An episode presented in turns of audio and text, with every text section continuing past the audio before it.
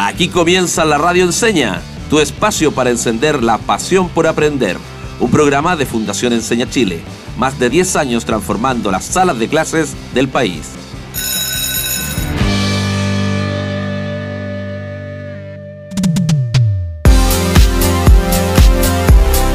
Bienvenidas y bienvenidos a otro capítulo de la Radio Enseña, un espacio para encender tu pasión por aprender. Soy el profe Cristian y me encuentro junto a la periodista peruana más cotizada en el país, mi amiga Yasari. Ay, Cris, gracias por la presentación. Estoy muy contenta de estar aquí junto a ti y junto a las más de 90 radios amigas que nos transmiten desde Arica hasta Tierra del Fuego. Extraordinario Jazz. Vale la pena mencionar también a nuestros seguidores de Instagram y TikTok y por supuesto a quienes escuchan en cualquier momento del día nuestros podcasts en Spotify. Para todos ellos y ellas, vaya nuestro saludo y de todo corazón les dedicamos este nuevo capítulo de la Radio Enseña. Muy bien, Cris. Recordemos que esta semana estamos conversando respecto a la ciudadanía y cómo ésta se puede desarrollar a lo largo de la vida. Para esto conversaremos con distintos invitados e invitadas, quienes desde su experiencia nos contarán más acerca del tema. Pero antes de eso, ya quiero que conversemos un poquito los dos porque creo que hay que aclarar ciertas cosas en este locutorio. Uy, Chris, me preocupas, ¿estás molesto? No, o sea, sí, tal vez, no sé, Jazz. Estoy más bien complicado. Siento que tengo derechos en este espacio y que tú no los respetas. Perdón, ¿podrías explicarte, por favor? Mira que pronto llega nuestro invitado y no quiero malos entendidos, así que por favor, sé claro. A ver, a eso me refiero. Tengo derecho a ser quien soy y la verdad es que yo soy una persona sensible. Ok, eres sensible y te respeto por ello. Es más, lo valoro profundamente, pero no por eso debo lidiar con tus inseguridades e indecisiones. Está bien, Jazz. Asumo que mi deber es ser más seguro y decidido en mis comentarios y acciones. Dale. ¿Qué otro derecho sientes que estamos atropellando? Tengo derecho a tomar café y comer algo acá en el locutorio, porque es cómodo y está calentito. Qué buen punto. Claro que tienes derecho a usar este espacio, pero comer papas fritas y hamburguesas extra grandes es una exageración. Además, varias veces no has limpiado y mucho menos has ventilado el locutorio. Ese es un deber. Pucha, es verdad. Ya, por último, tengo derecho a estar solo en calcetines, sin zapatos porque me duelen las patitas ya. No, no, Cris, olvídalo. Ese derecho no lo valido. Considera que los derechos buscan proteger las libertades individuales de las personas, pero lamentablemente el derecho que mencionas pasa por encima de mi libertad a tener un ambiente libre de contaminantes. Así que olvídalo. no, no, no, era una broma. Esto de los derechos y deberes te tiene un poco tenso. Es verdad, comencé tenso, pero ya me desahogué, lo conversamos, estoy más tranquilo. Pero sabes, conversar de derechos y de deberes es un buen tema. Después de todo, son estos los que nos permiten vivir tranquilos y en paz en nuestro país. ¿Hablas de los derechos humanos, eh, Jazz?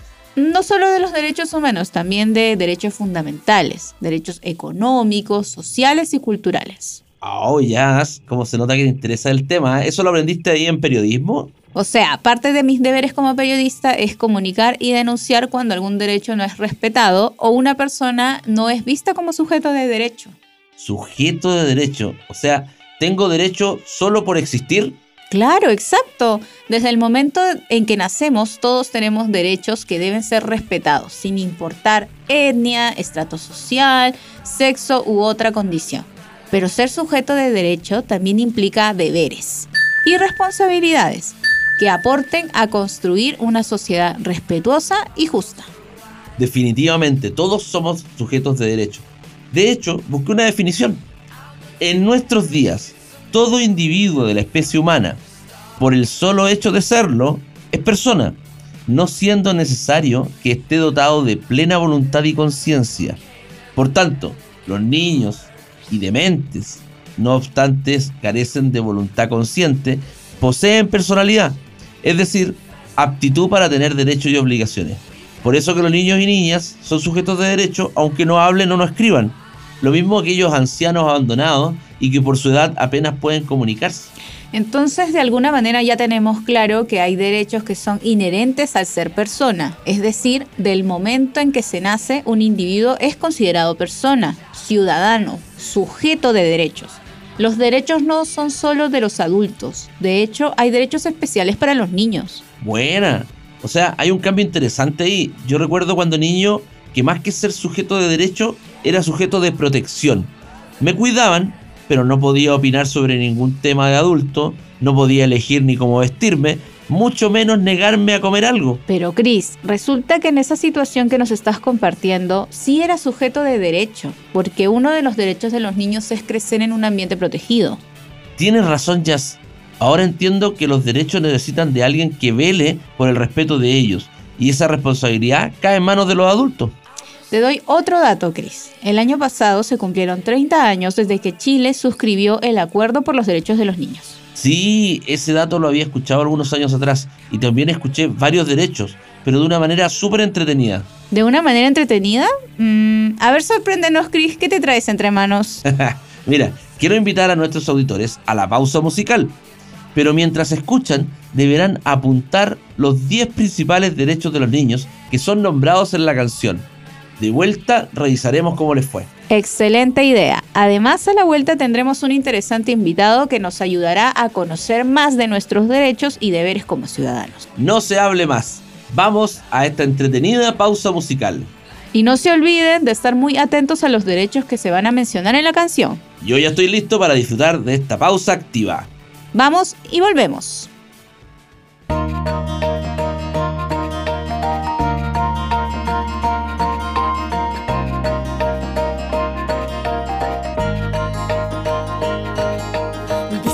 Los niños también tenemos derechos. Del 1 al 9, palabras y hechos. Yo también quiero saber.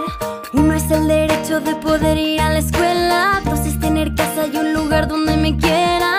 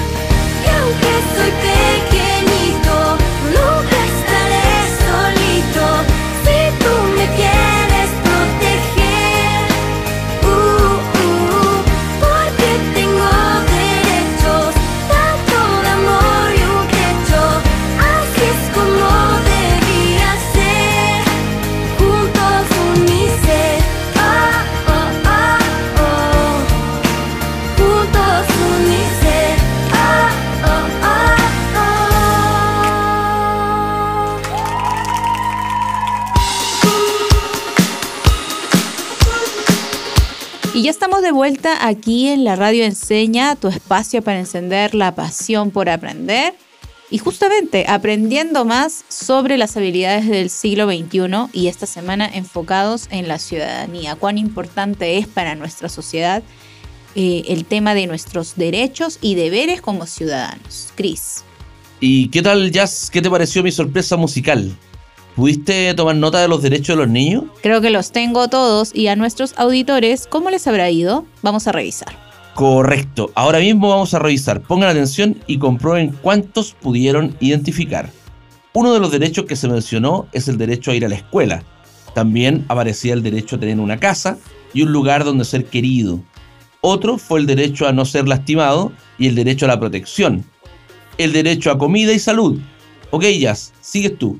Ya, a ver, sigo yo.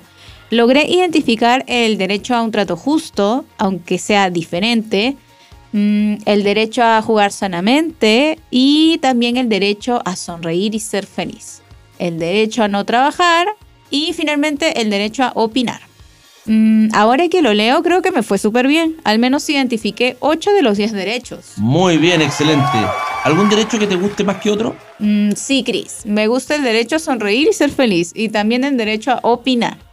Jazz, y no olvides que es tu deber denunciar si ves que estos derechos son, no son respetados o son vulnerados. En Chile pueden llamar al 147. Muy buen dato, Chris. Pero hemos hablado harto de los derechos, sin embargo, creo que llegó el momento... ¿Ya? ¿Llegó el momento de qué? Llegó el momento de profundizar más en los deberes ciudadanos y para esto quiero presentar al invitado que nos acompaña el día de hoy, quien es Ignacio Centeno. Ignacio es antropólogo y además docente del Colegio Andrés Bello de la región del Biobío. Además forma parte de nuestra red de egresados del programa de liderazgo colectivo de la Fundación Enseña Chile que hoy está impactando en educación. Sabemos que también le encantan los gatos y por eso mismo cuida a todos los animales. Así que bienvenido Ignacio, un privilegio poder conversar contigo y que nos ayudes a conocer y entender lo que significa ser ciudadanos. ¿Cómo estás Ignacio? Hola Cristian, hola Jazz, muchas gracias por la invitación. Estoy muy bien aquí en Concepción, con un poquito de frío, eh, pero bien de salud, eso es lo importante. No, gracias a ti, Ignacio, por aceptar nuestra invitación y poder acompañarnos acá junto a las 92 radios amigas que nos transmiten a lo largo de todo el país. Para empezar, Ignacio, cuéntanos, ¿hace cuánto tiempo eres docente y por qué te apasiona esto de trabajar con niños, niñas y jóvenes? Mira, este es eh, mi quinto año en el Colegio Andrés Bello de Chihuayante. Yo llegué a hacer clases de historia el 2018 me encanta trabajar con jóvenes porque creo que eh, hay un espíritu inquieto en esa edad, entre los 15 y los 18 años, y que además es una edad que yo creo que hay que aprovechar para que piensen, para que puedan crear cosas distintas, inventar, ¿no es cierto?, construir desde la sala de clases esa sociedad en la que viven los estudiantes y en la que también les gustaría vivir hacia el futuro. Perfecto, y justamente con esta mirada de, de futuro, eh, ¿Qué es lo que significa ser ciudadano o ciudadana? ¿Y cómo lo promueves tú con tus estudiantes para que ellos puedan construir la, la sociedad que nosotros estamos anhelando y que ellos también? Mira, ser ciudadano implica dos cosas. Primero, adquirir la ciudadanía y lo segundo, tener derechos y deberes. Ambas cosas están súper conectadas. Por ejemplo, todas las personas que nacen en Chile tienen la ciudadanía de nuestro país eso ya les garantiza ciertas cosas desde el primer momento, como la salud, luego la educación, y cuando cumplen 18 años se adquieren lo que se conoce como los derechos políticos. Ese es el momento en el que se asumen plenamente todos los derechos y también los deberes hacia la sociedad. Entonces, con mis estudiantes de enseñanza media, trabajamos harto sobre los derechos y sus responsabilidades. Por ejemplo, en todas mis clases yo promuevo que reflexionen sobre alguna noticia o algo que cause polémica a nivel local, regional o nacional, pero no solo eso, sino que también propongan soluciones.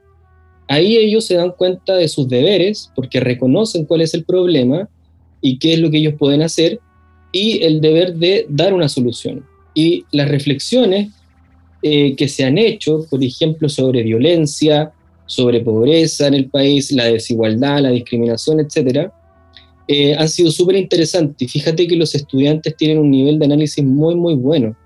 Pero obviamente necesitan que alguien los motive y les dé confianza para que comuniquen esas ideas con seguridad. Ahora, yo creo que no basta con que sea alguien, no basta con que sea solo el profe de, historia en este caso, ¿cierto? Yo creo que ahí hay que tener un, un acuerdo y todos los profesores de alguna manera remar para donde mismo y además generar otro tipo de, acciones también en la escuela que, que permiten a, lo- a los estudiantes de alguna manera empezar a empoderarse de, de deberes y derechos como ciudadanos, ¿no? Sí, totalmente. Yo creo que la educación ciudadana no es algo que esté concretamente en una asignatura. O sea, es bueno que exista la asignatura porque se conoce eh, el sistema político, las normas y todo eso. Pero ser ciudadano implica vivir en un contexto que me permita, por ejemplo, opinar, llegar a acuerdos, eh, participar en procesos de decisión, tanto en la casa como en el barrio, por ejemplo. Entonces, yo creo que debe existir por parte de, los adultos eh, esta comunidad de seguridades para los muchachos para que puedan expresarse y poder aprovechar eh, las instituciones, digamos, la escuela, la familia para desarrollarse como ciudadanos. Y profundizando un poquito más en el tema, Ignacio, ¿por qué crees que las personas eh, conocen poco de sus deberes y derechos como ciudadanos? ¿Qué nos falta? Buena pregunta. Yo creo que hay muchas razones y, muy estudiadas también. Por ejemplo, una de ellas que es la más fuerte desde el sistema escolar, por ejemplo, es que eh, hace mucho tiempo que no teníamos una asignatura dedicada a la formación ciudadana. Eh, y eso es súper grave porque no sabemos cómo actuar frente a determinadas situaciones que nos toca vivir a diario, ¿no? Eh, conocemos poco de las instituciones, cuáles son sus funciones, eh, por lo tanto no sabemos quién es responsable de tal o cual eh, decisión, por ejemplo, eh, y eso hoy día se puede ver también en que en la misma convivencia con otros nos cuesta mucho resolver los conflictos. Entonces, esta falta de asignatura eh, se puede ver, digamos, en el colegio, pero también a nivel social. Eh, lo otro es que participamos muy poco de la toma de decisiones. Eh, votamos cada cierto tiempo, pero luego pareciera ser que no, no participamos mucho. Eh, yo diría que esas son como las razones más importantes hoy día. Perfecto. Quiero, quiero hacer un punto aquí, a ver si me puede ayudar. Yo soy de otra generación, soy bastante mayor. de hecho, creo que soy una de las personas más, más viejitos de Enseña Chile. Eh, yo tuve lo que era la educación cívica cuando, como, como asignatura. Hay una diferencia, ¿cierto?, entre esa asignatura y, lo que es ahora la formación ciudadana. Sí, yo justamente eh, en relación a lo, a lo que estaban comentando hace un ratito, eh, tiene que ver con todo esto que además es súper reciente de las habilidades para el siglo XXI. Hoy día lo que se espera de los ciudadanos no es solo que conozcan normas y que conozcan instituciones, también que, eh, esto es lo que se espera fundamentalmente, es que seamos capaces de participar en la solución a los problemas. Entonces yo creo que el foco de esta nueva asignatura es súper relevante por eso. Porque una cosa, claro, identificar quién se puede hacer cargo, por ejemplo, de la falta de vivienda. Pero otra cosa es saber cómo yo puedo participar en mi junta de vecinos, ¿no? Entonces son focos totalmente distintos.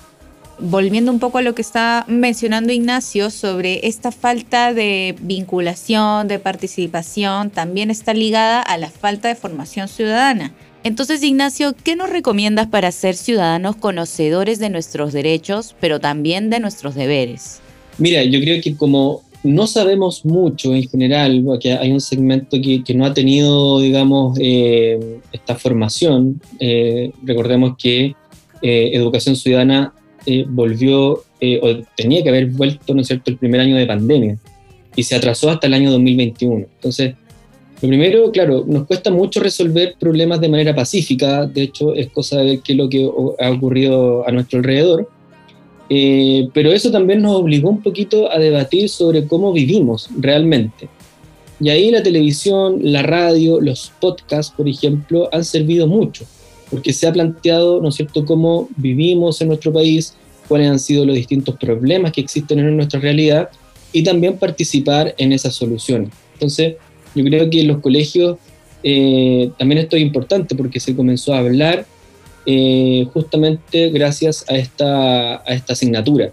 Sí, entiendo. O sea, creo que hemos pasado de, de- de- de nada o al menos ya tenemos un, un pequeño avance.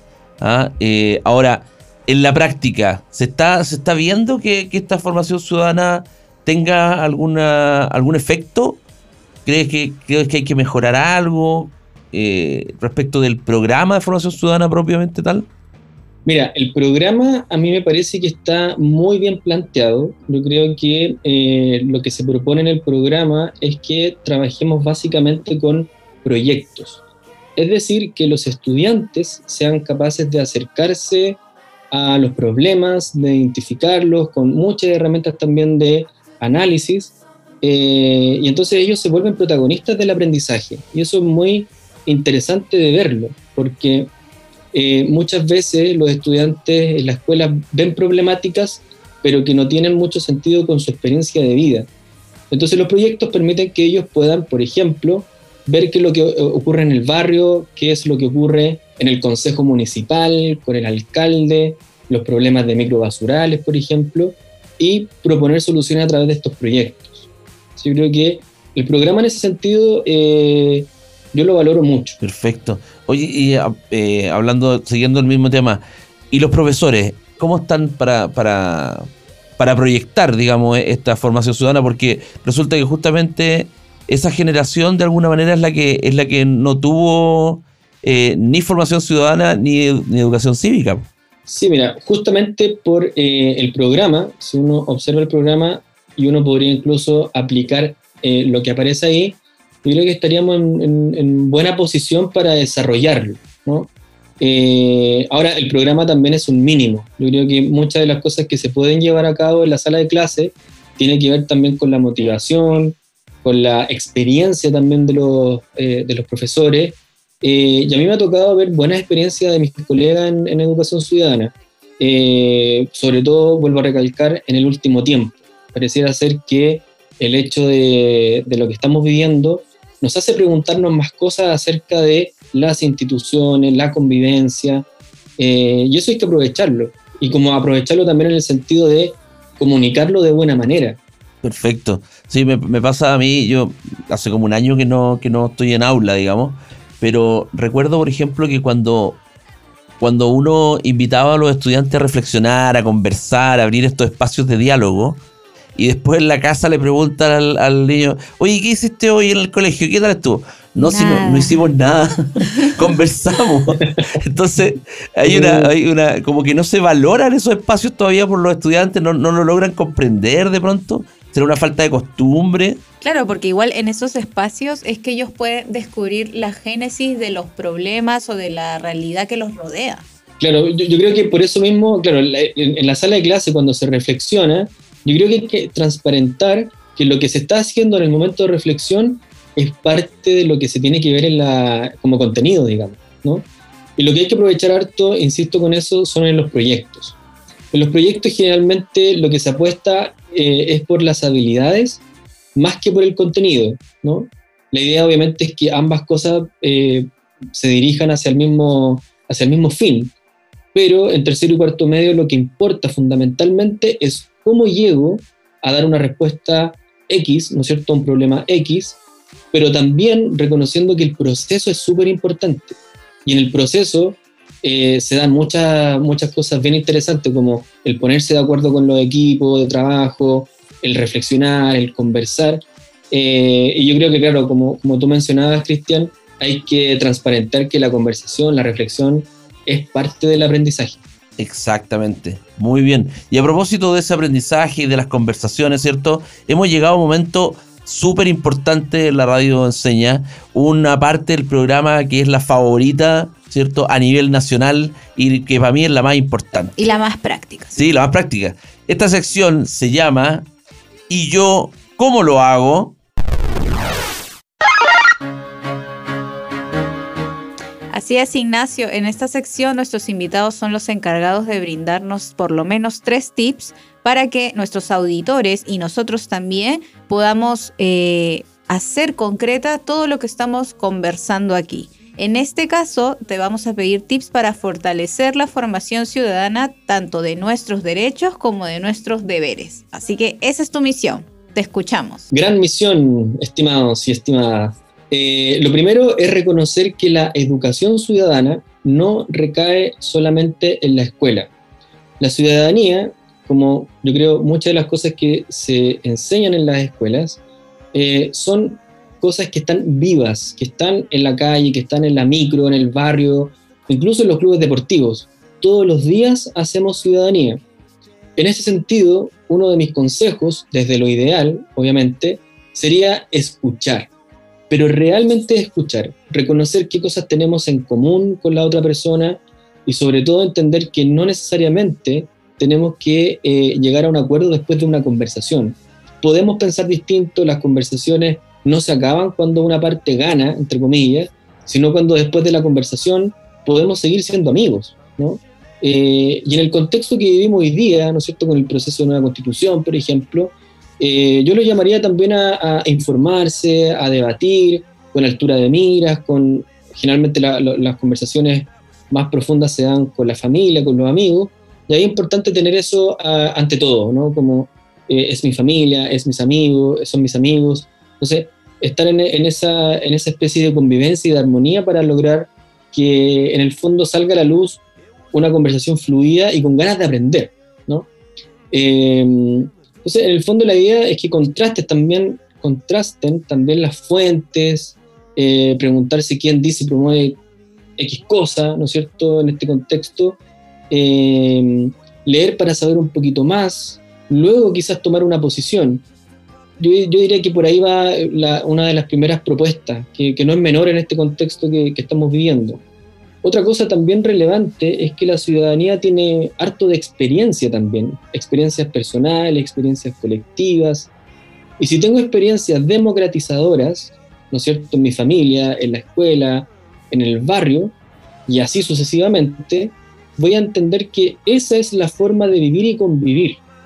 En ese sentido, yo hago un llamado a que los niños, niñas y adolescentes puedan participar en alguna decisión de la casa, que adquieren algunos derechos en el hogar, que cada familia deberá ir viendo cuáles son, eh, porque eso también a la larga requiere de deberes, ¿cierto? los derechos y los deberes van siempre de la mano. Entonces, si logro acceder a ciertos derechos, también tengo que acceder a ciertos deberes. Y en la medida en que vamos creciendo, niños, niñas, adolescentes, esos deberes van haciendo cada vez más. Entonces yo diría que ese, ese sería un, consejo fundamentalmente para las familias. Perfecto. Recogemos, recogemos la, invitación y yo quiero, quiero sumar otra invitación que tiene que ver con cómo de alguna manera los adultos podemos también mirar en los niños eh, ejemplos de, esta vida de ciudadano, porque al final los niños se están formando como ciudadanos eh, y, hay adultos eh, que no tuvimos esa formación, por lo tanto aquí podemos aprender de los más chicos. Sí, lo que ustedes dicen es fundamental.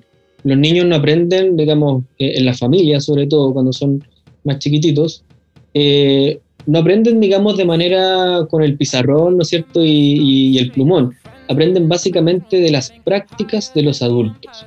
Entonces, si nosotros, con la familia que, con la que vivo, digamos, papá, mamá, abuelos, tíos, eh, no sé, la familia chilena es muy diversa, eh, si ven los niños que la forma de llegar a acuerdo es conversando, es eh, de manera pacífica, eh, los problemas también se resuelven de la misma manera, de a poco ellos van entendiendo que esa es la forma de resolver los problemas y ya cuando son adultos también eso ya lo llevan incorporado. Entonces es vital lo que ustedes dicen, totalmente de acuerdo. Excelente. Pero como siempre, todo tiene un principio y tiene un final y lamentablemente se nos fue volando esta entrevista, muy rápido pasó el tiempo, un tema muy interesante y un invitado de excepción. Así que tenemos que agradecerte la participación en este capítulo de la Radio Enseña Ignacio. Muchísimas gracias. Tus últimas palabras, por favor. Gracias a ustedes nuevamente por la invitación. Eh, un saludo a, quisiera mandar un saludo obviamente a, a mi curso, el cuarto medio B del Colegio Andrés Bello de Chihuayante que probablemente los chicos están de vacaciones, pero en algún momento lo podrán escuchar este interesantísimo capítulo y otros también que han sido muy muy buenos. Muchas gracias Ignacio por tu tiempo, por hacerte un espacio en la agenda y como siempre nosotros nos despedimos, disfruta aprendiendo y aprende disfrutando. Hasta la próxima. Chao, chao. Termina así otro capítulo de la Radio Enseña. Nos encontraremos muy pronto. Disfruta aprendiendo y aprende disfrutando. Hasta la próxima.